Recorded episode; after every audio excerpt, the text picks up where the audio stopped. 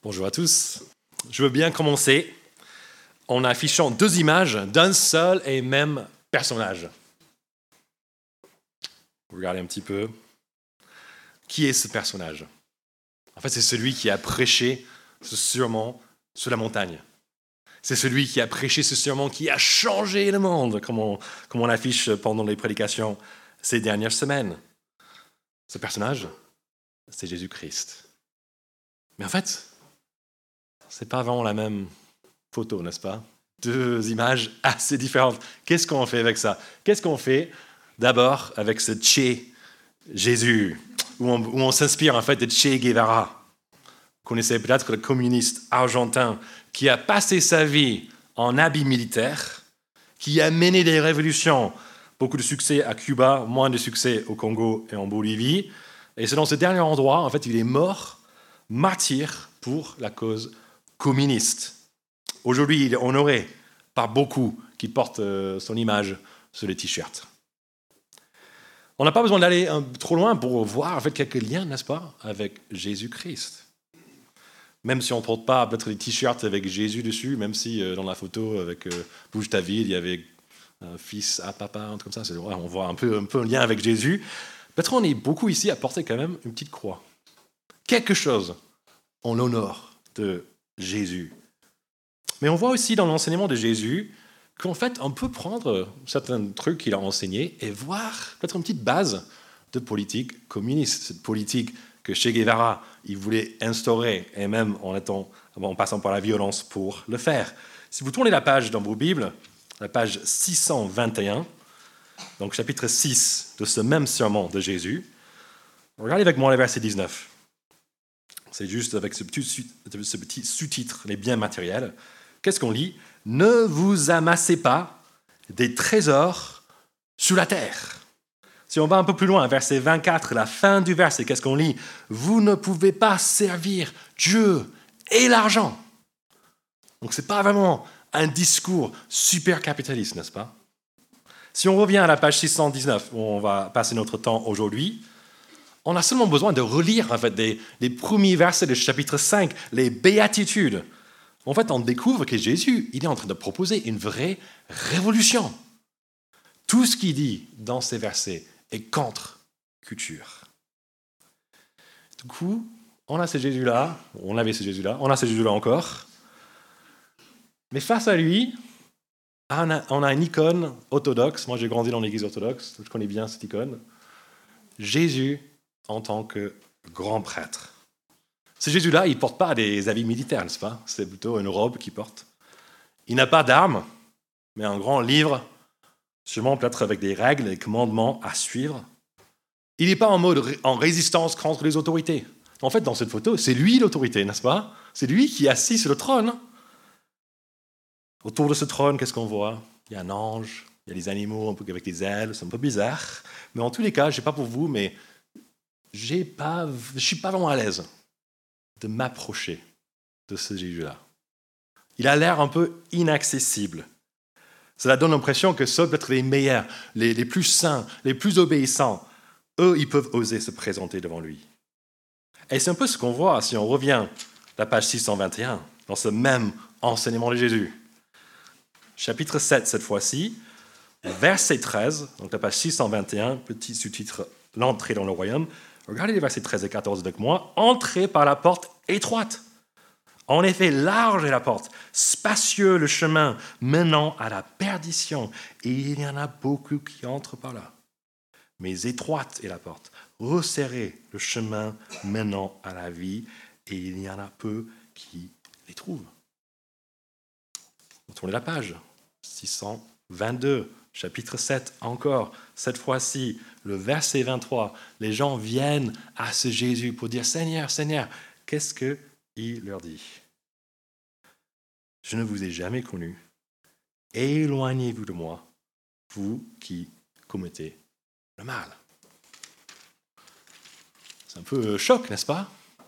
Comment est-ce qu'on peut mettre ce Jésus qui part d'un chemin qui est très resserré, qui va même dire à certaines personnes, la porte est vraiment petite, Comment est-ce qu'on peut mettre ce même Jésus en lien, du coup, avec le Tché Jésus? Ce qu'on va essayer de voir aujourd'hui. Que dans les béatitudes et même dans ce serment sur la montagne, Jésus parle d'une vraie révolution, de quelque chose qui est totalement contre culture. Mais Jésus va aussi parler de la révérence dont on a besoin pour entrer dans ce royaume. Donc, si on revient au chapitre 5, donc la page 619, et à ces béatitudes qui décrivent à la fois une euh, révolution, ils décrivent aussi une révérence, et on va même voir à partir d'aujourd'hui, on a passé par ces béatitudes de portrait un peu robot de ceux qui font partie du royaume. La semaine passée, on a parlé de sel et lumière, la mission, la vocation du royaume, de faire connaître ce royaume. Aujourd'hui, on va passer un peu à la finalité du royaume. Qu'est-ce que Dieu veut pour ceux qui vivent dans le royaume? Qu'est-ce qu'il veut produire? Ce qu'on va voir aujourd'hui et dans les semaines qui suivent. Donc c'est à la fois une révolution et une révérence. Regardez avec moi d'abord cette révolution qui arrive dans les versets 17 et 18. Et tout de suite, on découvre avec cette révolution de Jésus, verset 17, c'est pas un renversement de tout ce qui existe avant. Regardez, ne croyez pas que je suis venu, Jésus dit, pour abolir la loi ou les prophètes. Je suis venu non pour abolir, mais pour accomplir.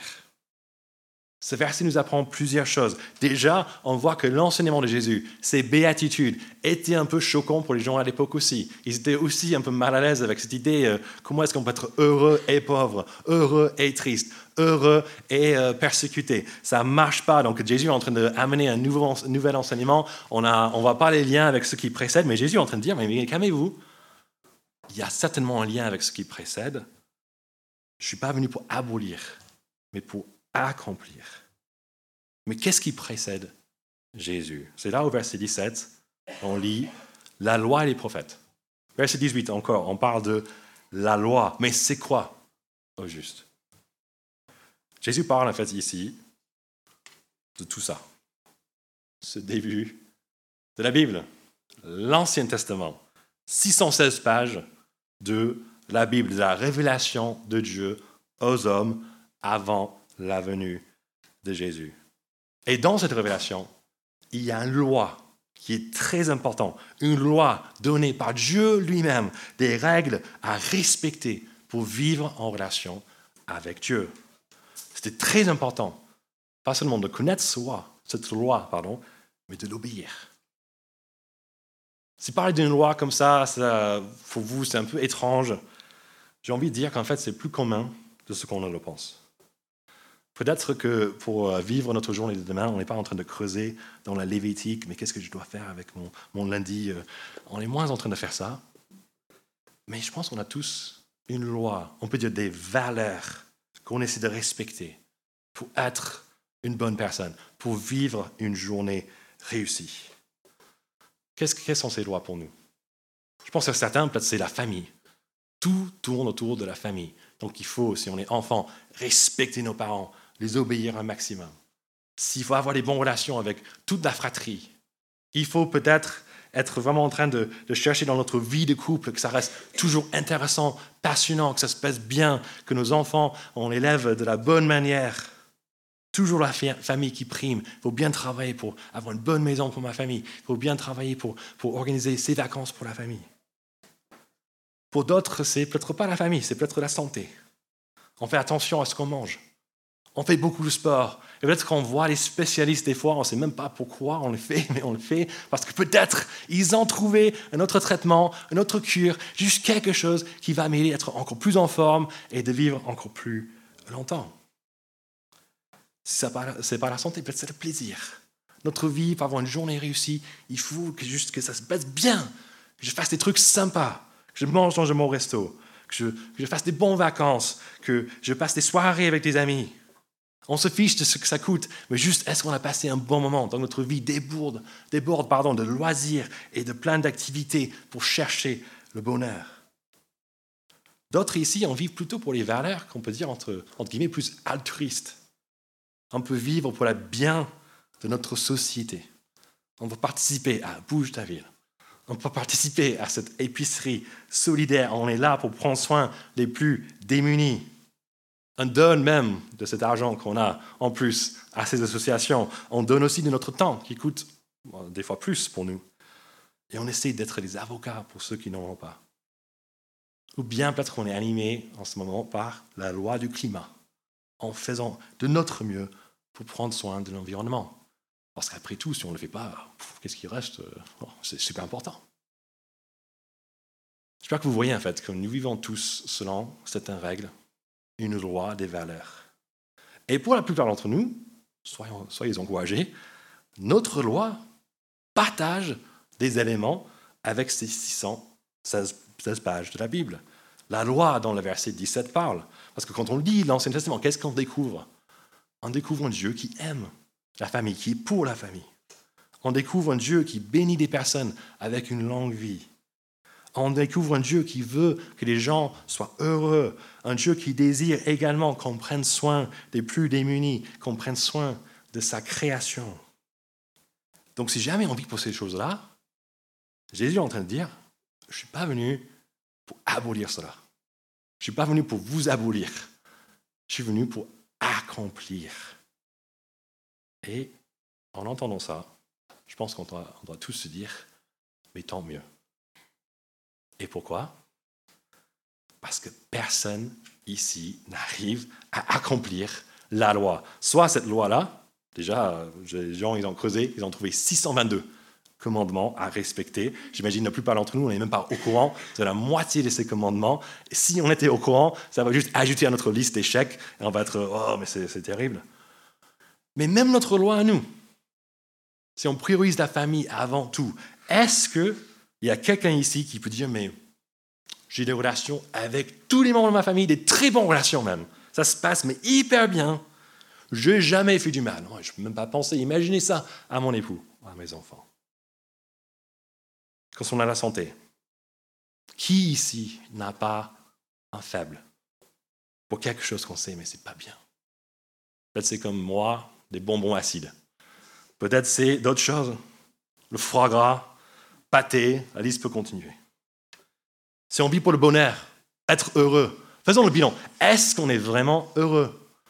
Ou est-ce que les choses, des soirées, ces vacances, ces restos, qu'avant, mais c'était magnifique, maintenant, bah, c'est c'est pas le même. Et du coup, on recherche à encore revivre quelque chose, mais on a du mal à le retrouver. Si on vit pour les plus démunis, est-ce que ça ne nous est pas arrivé au moins une fois, sortant du supermarché, on voit les sans-abri, on sait que c'est même bien, au moins dire bonjour, mais ah, j'ai pas le temps, j'ai pas l'envie aujourd'hui de parler. Pour les gens verts parmi nous, est-ce que ça nous est déjà arrivé d'avoir tellement soif être à la gare, on est en course, on a pris des vélos, on va rater notre train, on a soif. Et du coup, on voit quelque chose et on sait que même ça vient d'une grosse entreprise internationale, c'est pas bien. C'est emballé dans, dans, un, dans un plastique, mais oh Mais il y a cette petite bouteille de coca, tout frais. Oh, tellement envie qu'on craque. Ces histoires, Jésus ne les connaît pas. Il dit qu'il est venu accomplir la loi. C'est-à-dire qu'il n'en a jamais offensé, même une seule fois. Il était parfait. Vous imaginez ça, parfait dans sa vie de famille. Parfait en ce qui concerne la santé. Parfait dans son soin pour les autres. Parfait au niveau de l'environnement. Et en plus de cela, il était parfaitement heureux. Il a également rempli toutes les exigences de ces 616 pages. Il faut reconnaître que Jésus, il n'est pas vraiment comme nous, quand même. Mais l'accomplissement dont Jésus parle dans ce verset n'est pas seulement le fait d'obéir à tous les commandements de la loi. Il veut aussi utiliser le mot, comme on le voit à plein de reprises dans l'évangile de Matthieu jusqu'ici.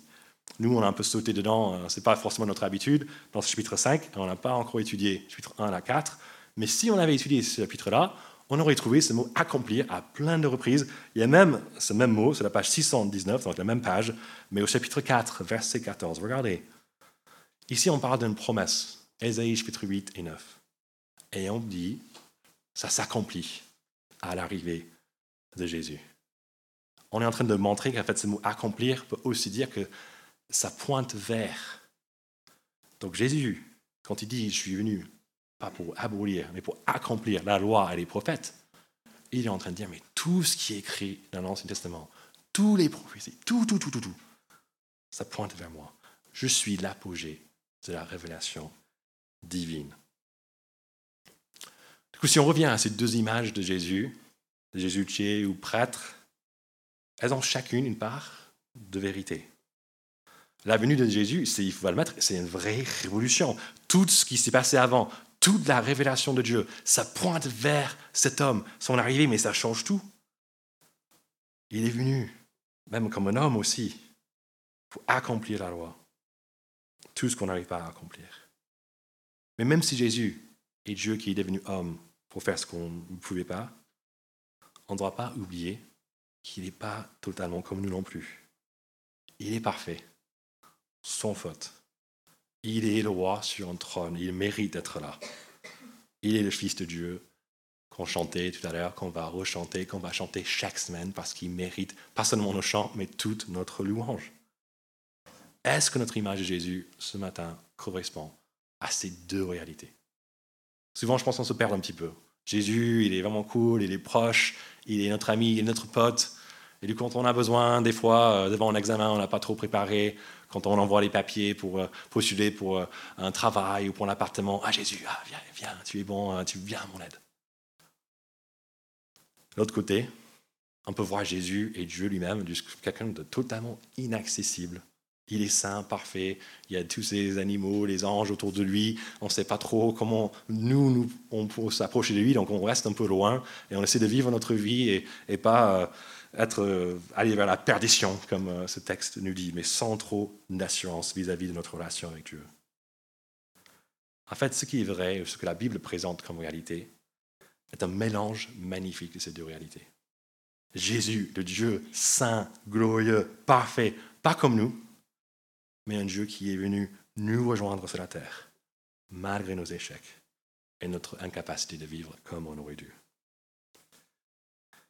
Et même si Jésus est venu pour accomplir la loi, comme il dit au verset 17, qu'est-ce que ça veut dire pour la loi ensuite?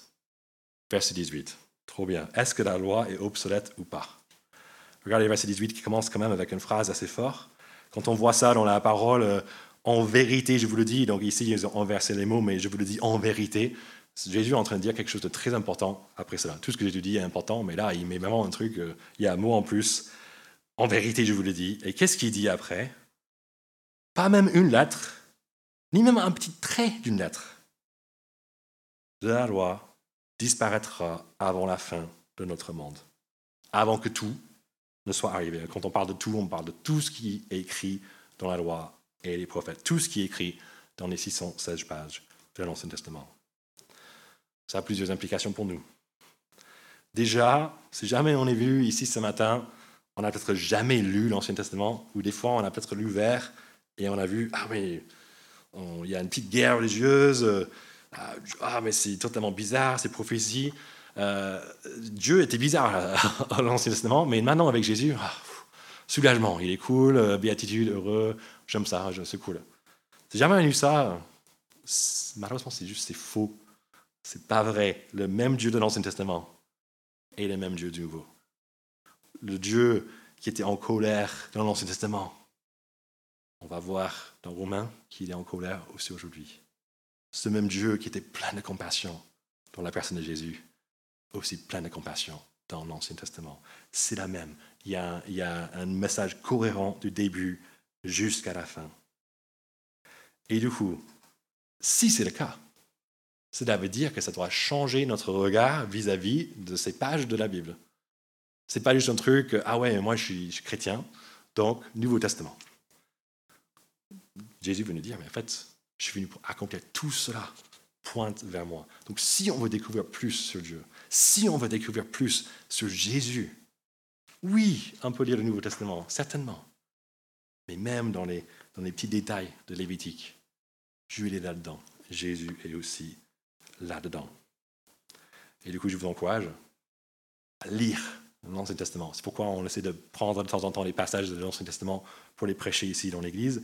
Et si jamais vous êtes un peu perdu, vous ne comprenez rien, regardez autour de vous. Il y a certainement quelqu'un qui a déjà vécu ou qui va vivre la même expérience. Et du coup, ensemble, souvent, on peut c'est aider à comprendre euh, des passages qui sont un peu plus, moins évidents et un peu plus compliqués. Du coup, révolution de Jésus, trop bien, mais qu'est-ce que ça change pour nous? On a parlé du fait que c'est bien de lire l'Ancien Testament, mais comment est-ce qu'on est censé le lire aujourd'hui, après l'arrivée de Jésus? C'est une question qui, est venue à l'esprit euh, cette semaine pour moi, quand euh, vendredi au bureau, je suis arrivé, il n'y avait pas beaucoup de monde, il y avait deux personnes, deux stagiaires, qui étaient là avant 8h, 8h30 je pense, en train de suivre un cours de théologie à la fac, ils font ça à distance. Donc ils avaient le grand écran, ils, affichaient un truc, je ne voulais pas les déranger, mais je regardais l'écran pendant quelques secondes et j'ai vu un mot qui m'a fait revivre les cauchemars de mes propres études théologiques. Quel était ce mot? C'était Formgeschichte. Donc, comme tous les mots allemands, en fait, quand tu les prononces, ça fait peur. Mais, non. Mais ça fait vraiment peur, parce qu'en fait, qu'est-ce que ça voulait dire? Donc, tu as le mot forme, c'est le même en, français. Geschichte, c'est histoire. Donc, en gros, des, théologiens, euh, autour des années 1900, ils se sont dit, mais en fait, on peut apprendre beaucoup de choses, différentes formes qui sont dans la Bible. Donc, les béatitudes, on voit, c'est un peu la forme de l'écriture de sagesse. Heureux, heureux, est-ce que c'est tout le temps En fait, il faut avoir, c'est comme les proverbes, il y a un peu la sagesse, c'est la forme là. Ensuite, on voit et lumière. c'est une parabole. Hein. J'imagine que vous avez interprété ça. Vous n'avez pas mangé beaucoup de sel, vous n'avez pas passé plus de temps dans la lumière cette semaine, je pense. Non, c'est juste, en fait, c'est une parabole. Donc, c'est une forme de parabole. Cette semaine, ah, nous, on est vraiment dans un récit plus euh, avec les déclarations. Déclarations. Jésus est en train de déclarer les choses. Donc, en fait, on, voit toutes ces formes. si on restait là, trop bien. C'est bien, ça nous aide à mieux interpréter, mieux comprendre les textes. Mais non, ils se sont dit, oh, on peut aller trop loin, on est plus fort. Et en fait, c'est trop facile. Juste imaginer que Matthieu, un jour, il a, il a travaillé sur euh, son manuscrit. Non, en fait, nous, on peut regarder les différentes formes, prendre un pas de recul et suivre toutes les différentes traditions qui étaient là avant l'écriture de ce document. Donc ce n'est pas Matthieu qui l'a écrit, c'est des gens à une certaine époque et ils se sont agités. Donc il y avait un monsieur parabole qui est venu avec toutes les paraboles, il y a un monsieur avec des déclarations qui est venu avec des déclarations, il y a la tradition un peu avec des paroles de sagesse. Et du coup, c'était vraiment les éditeurs qui ont essayé de le mettre ensemble. Et en fait, ils appliquent ça pas seulement aux évangiles, mais à toute la Bible. Et c'est vraiment juste de montrer qu'en fait, ce n'est pas une révélation divine, hein. c'est purement des hommes, c'est la tradition de l'homme. Et ils ont écrit des pages, mais des milliers, moi je pense peut-être des millions de pages sur ce sujet-là. Moi, je n'ai pas lu des millions, mais j'ai lu quand même des centaines de pages sur ce sujet. Et c'est très intéressant que tout le travail, aujourd'hui, il n'y a pas grand monde qui, reste, qui adhère à ça. On a fait plus d'études, on a vu, en fait, euh, les gens à l'époque n'étaient pas euh, totalement stupides. Donc, ça demande une certaine humilité. Mais en fait, si Matthieu il a écrit un livre on connaissait ce Matthieu, on connaissait quand ça a été mis en place. Est-ce que ça vient de différentes traditions? Oui, on peut voir les liens avec d'autres évangiles, etc. Mais en fait, ça vient de peut-être de l'auteur. On ne peut pas juste dire, en fait, nous, euh, de nos années, avec notre intelligence, nous pouvons regarder et examiner toutes les, les ressources de, la Bible et essayer de trouver d'où ça vient, etc. Mais en fait, les gens, ils ont passé beaucoup, beaucoup de temps, beaucoup, beaucoup de pages sur cela. Et c'était quand même une lecture, mais très, très poussée de la Bible, de l'Ancien Testament et du Nouveau. Est-ce que c'est quelque chose que Dieu veut qu'on fasse? Donc on parle de l'Ancien Testament qui est très important. Est-ce que c'est ce genre de lecture que Dieu cible pour nous? Une lecture purement érudite pour vraiment découvrir les choses? Ou est-ce qu'il veut qu'on va ou qu'on aille un peu plus loin? Et ce qu'on va découvrir dans les versets 19 et 20 que notre, cette révélation, révolution pardon, de Jésus est censé nous amener vers une révérence, un respect de ce qu'on lit dans l'Ancien Testament. Regardez les versets 19 avec moi, où Jésus en fait nous met devant une conséquence assez logique des versets 17 et 18. Il n'est pas venu pour abolir, il faut accomplir. La loi reste valable jusqu'à la fin de notre monde. Du coup, verset 19, qu'est-ce qu'on trouve? Qu'en fait, on doit pas seulement l'étudier, mais aussi à respecter et Jésus avertit donc ceux qui font partie de son royaume de ne pas violer, même pas un petit trait lettre d'un des plus petits commandements de la loi, sinon on risque d'être appelé, le verset 19, le plus petit dans le royaume des cieux. Le mot violer ici peut, peut être littéralement traduit desserrer ou enlever. Et ce qu'on aime faire des fois avec des commandements de la Bible. Comme on va découvrir dans les prochaines semaines, Jésus en fait, va nous mettre devant les exigences de la Bible. Et d'un certain côté, il va les, mettre la barre encore plus haute. Et souvent, euh, dès la semaine prochaine, et dans deux semaines, dans trois semaines, on sera devant des, des, commandements ou de la volonté de Dieu. Et c'est quelque chose que Dieu veut, mais ce n'est pas ce que nous, on veut naturellement. C'est pourquoi, en fait, il est plus facile quand on lit l'Ancien Testament ou le Nouveau, juste la Bible en général, de faire le tri. Dire en fait, ah oui, ce commandement-là, euh, heureux ceux qui sont en pauvreté spirituelle, moi j'ai pas beaucoup de sous en ce moment, trop bien, cool. Heureux ceux qui sont persécutés, moi, je, laisse tomber, c'est à la fin de la liste en tous les cas, j'enlève, pas besoin de ça. Donc on lève un, deux, des centaines des commandements de Dieu. On veut suivre ce que nous on dit, pas ce que Dieu dit. Mais on n'est pas beaucoup à vraiment, peut-être dans vos Bibles, à juste euh, à les effacer ou à les couvrir avec euh, de, l'encre. Nous, on est plus malins que ça. On fait comme les politiciens de nos jours, qui, en fait, en février dernier, je ne sais pas si vous avez suivi ça, vous avez sûrement suivi ça, hein, c'était vraiment, à l'époque, c'était, il y avait des manifestations et tout, mais on parlait de la réforme des retraites. Qu'est-ce qu'ils ont fait à l'Assemblée nationale? Ils ont déposé pas moins que 20 000 amendements à cette loi. Donc, je ne sais pas si vous êtes en faveur de cette réforme ou pas en faveur, mais je pense qu'on comprend pourquoi ils ont mis 20 000 amendements. C'était juste pour rendre la loi inutile, parce qu'il y a tellement d'exceptions, tellement de cas où en fait ça ne va pas marcher. Et nous, on fait un peu la même chose. Ou même, euh, comme aux États-Unis, moi je suis un peu la politique de là-bas, ils ont passé l'an dernier, dernier pardon, une loi intitulée La loi pour réduire l'inflation. Sauf que ils ont ajouté tellement d'amendements et dans un premier temps, ça a des dépenses publiques encore plus importantes et du coup, ça a augmenté l'inflation, même si la loi était intitulée autrement. On s'est dit, mais c'est des policiers. On peut se moquer d'eux avec les 20 000 amendements, avec des lois qui sont intitulées comme ça, mais en fait, ça fait exactement l'inverse. Mais nous, on, fait un peu la même chose. On connaît des fois ce qui est écrit noir sur blanc, on sait ce que Dieu veut et on connaît sa loi, mais au lieu de l'obéir, même si ça coûte, on se dit, mais quand même, le texte dit ça, mais le texte ne me connaît pas ma situation tellement difficile, mon contexte, si seulement... Ah, déjà, à l'époque, ce n'était pas la même situation géographique, c'était un autre air aussi, donc de nos jours, ah, c'est différent. On m'a dit un jour, ah ouais, mais ça, ça peut être interprété un peu différemment. Même, c'est vrai que ça dit ça, mais moi, pas vraiment. En fin de compte, ce que la Bible dit, on dit, mais en fait, ça dit autre chose. Ça dit des fois l'inverse. Et si on fait cela, si on viole, on allège, on dessert la loi, qu'est-ce qu'on fait? On allège la, la loi de Dieu. On n'accomplit pas sa volonté. Et Jésus nous dit, on se fait petit dans son royaume. Si on ne veut pas agir comme ça, si on ne veut pas être petit dans le royaume, et si on n'est plus pas motivé par la, petitesse ou la grandeur, en plus d'être plus heureux, comme Jésus dit au début du chapitre 5. Jésus dit au verset 19 qu'on doit agir autrement. Donc regardez avec moi au milieu du verset. Mais celui qui les mettra en pratique et les enseignera aux autres, celui-là sera appelé grand dans le royaume des cieux. Jésus parle de deux choses difficiles. D'abord, il, parlait, il parle pardon, de faire et pas seulement de dire. Donc ici, Jésus veut nous dire qu'il voit à travers les hypocrites. Il nous connaît. Il sait si on a un bon discours peut-être en public, mais qu'on fait autre chose en privé. C'est un peu mon cas cette semaine. Jeudi soir, je mets au lit, tranquille, assez content de ma journée, etc.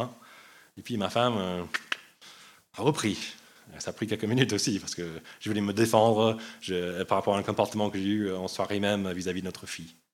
Moi, je dis, oh, mais quand même, euh, la situation, quand même, euh, le stress, quand même, le, charge de l'église, quand même. Euh. Et finalement, je suis en train de me dire, mais quand même, tu as raison. je, suis, je, un peu hypocrite là. Ce n'est pas le truc que je voulais entendre cette semaine, parce que j'ai préparé justement cette prédication pour aujourd'hui. Mais ça m'a juste fait réfléchir. Mais les grands dans le royaume, ce n'est pas les pasteurs. Pas forcément dans tous les cas. Ce n'est pas les gens qui ont de super discours, même des super connaissances des fois. En fait, des places des meilleurs du royaume sont réservées pour ceux qui font la volonté de Dieu, ceux qui accomplissent la loi, ceux qui ne sont pas hypocrites.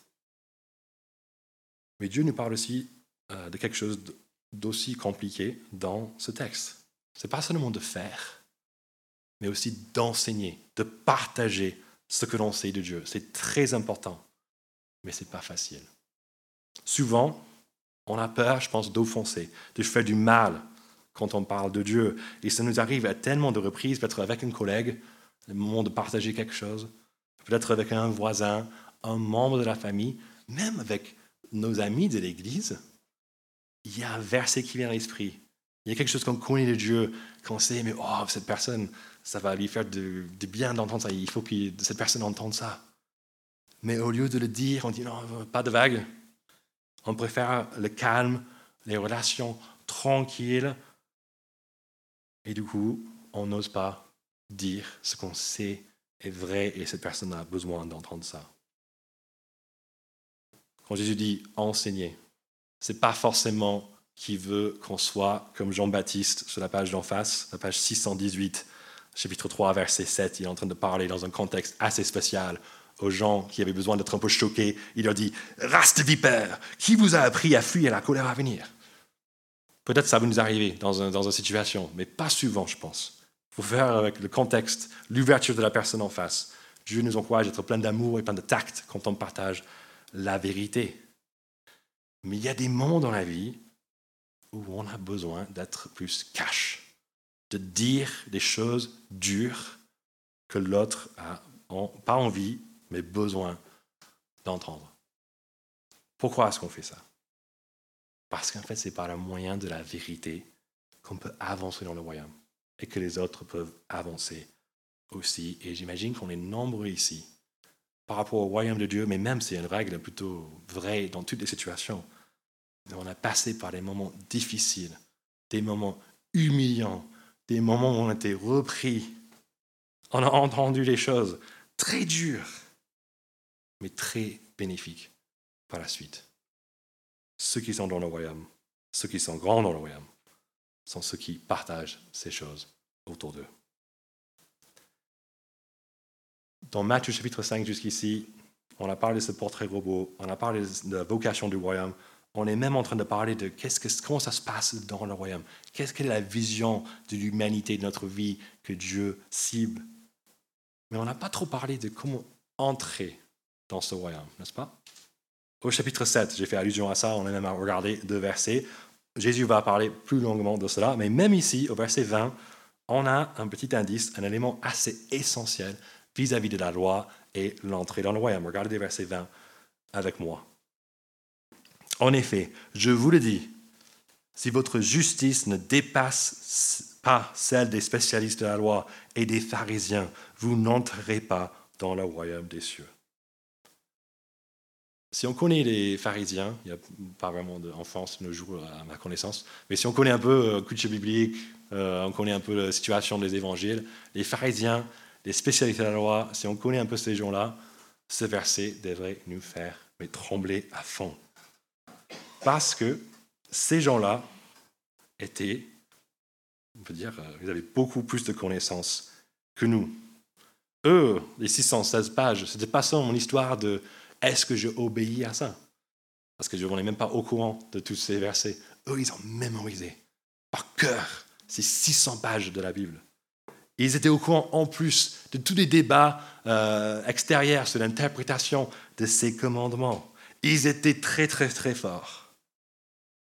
Mais Jésus dit que ces gens-là, leur justice, ils n'entrent pas. Et même dans l'original, c'est un peu plus fort, ils n'entrent certainement pas dans le royaume. Pour entrer dans le royaume, on a besoin d'une justice qui dépasse celle de, ces hommes-là. On peut dire, du coup, la question, euh, Mais qui entre? Il semble que Jésus veut souligner au moins deux choses.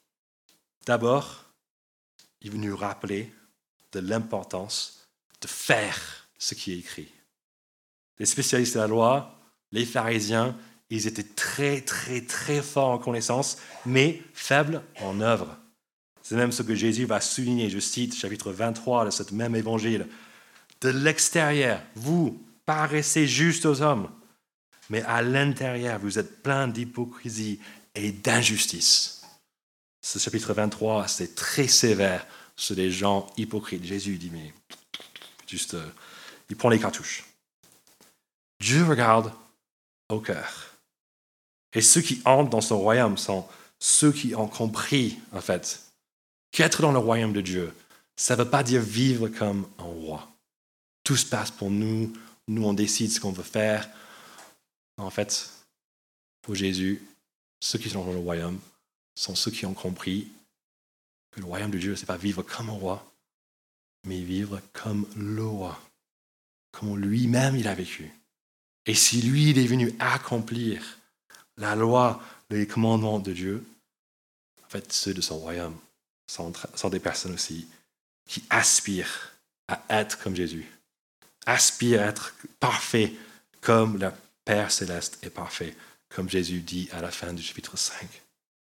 Le royaume, en fait, est composé des personnes transformées, qui agissent telles que leurs œuvres, en brillent à la gloire de Dieu, comme on a vu la semaine dernière.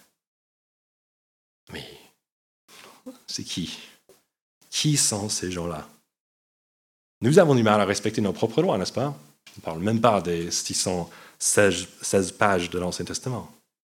Par rapport à la famille, la santé, les plus démunis, on n'arrive pas. Qui mérite donc une place dans ce royaume de Dieu? Que faire face à nos fautes? Dans l'Ancien Testament, la loi préconise un processus de, sacrifice pour chercher le pardon de Dieu. Au sein de nos couples, si jamais on a, fait, euh, on a eu tort euh, à un moment donné, quelques fleurs, du chocolat, ça aide des fois à trouver ce même pardon. Si on s'est lâché peut-être sur un cheat meal, on peut jeûner le lendemain, on peut essayer de se racheter. Si on a raté notre tour à l'épicerie solidaire parce qu'on avait la flemme, on peut toujours aller, euh, après le culte, acheter des baguettes distribuées dans la rue. Et si on a acheté ce coca, on peut aussi au moins recycler la bouteille, n'est-ce pas? Et peut-être faire un vœu de ne plus jamais en acheter. Mais est-ce que ça suffit pour avoir vraiment une justice que Dieu recherche? Une justice qui dépasse celle des pharisiens, qui, une justice qui nous donne une place dans le royaume des cieux. Pour trouver la réponse, je pense qu'on a besoin de revenir au tout début de, cette, de ce sermon, sermon qui a changé le monde. Revenir aux béatitudes, qui ne peignent pas le portrait de quelqu'un de parfait, mais de quelqu'un qui reconnaît sa pauvreté spirituelle d'abord. C'est quelqu'un en fait qui pleure sur ses péchés nombreux et qui est assez humble pour crier à Dieu, heureux ceux qui ont faim et soif de la justice, mais je, l'ai, mais j'arrive pas moi-même. Je peux t'acheter des chocolats, Dieu, si tu veux. Je peux distribuer des baguettes si c'est ça qui va me donner cette justice. Mais de plus en plus, je suis convaincu que ça ne m'enlève pas la faute. Je suis injuste et donc j'ai besoin d'aide. J'ai besoin d'une justice qui ne vient pas de mon obéissance à moi, mais qui vient de celui qui est venu accomplir toute la loi. J'ai besoin de la justice de ce Jésus du verset 17. C'est mon seul espoir. Si nous avons déjà, par moment, une fois, mais j'espère que c'est quelque chose qui arrive souvent, crié à Dieu si on a placé notre confiance, notre foi en Christ. Je veux vraiment vous encourager ce matin. Sachez que la justice que Dieu demande, celle qui dépasse de loin la justice des pharisiens, vous est attribuée purement grâce à Christ. Mais Jésus veut nous dire, ce n'est pas juste une excuse ou un chèque blanc pour faire n'importe quoi avec le reste de notre vie, du coup. Non, il veut qu'on vive comme lui, dans le royaume des cieux, on ne vit pas comme un roi, mais comme le roi. On le suit, on obéit, pas, pour gagner notre place, mais parce qu'on est reconnaissant pour cette place qu'on a gagnée grâce à Jésus-Christ. On peut creuser dans l'Ancien Testament. On peut, on peut revenir la semaine prochaine, prêt à écouter la voix de Dieu, prêt à l'obéir, prêt à l'enseigner aux autres.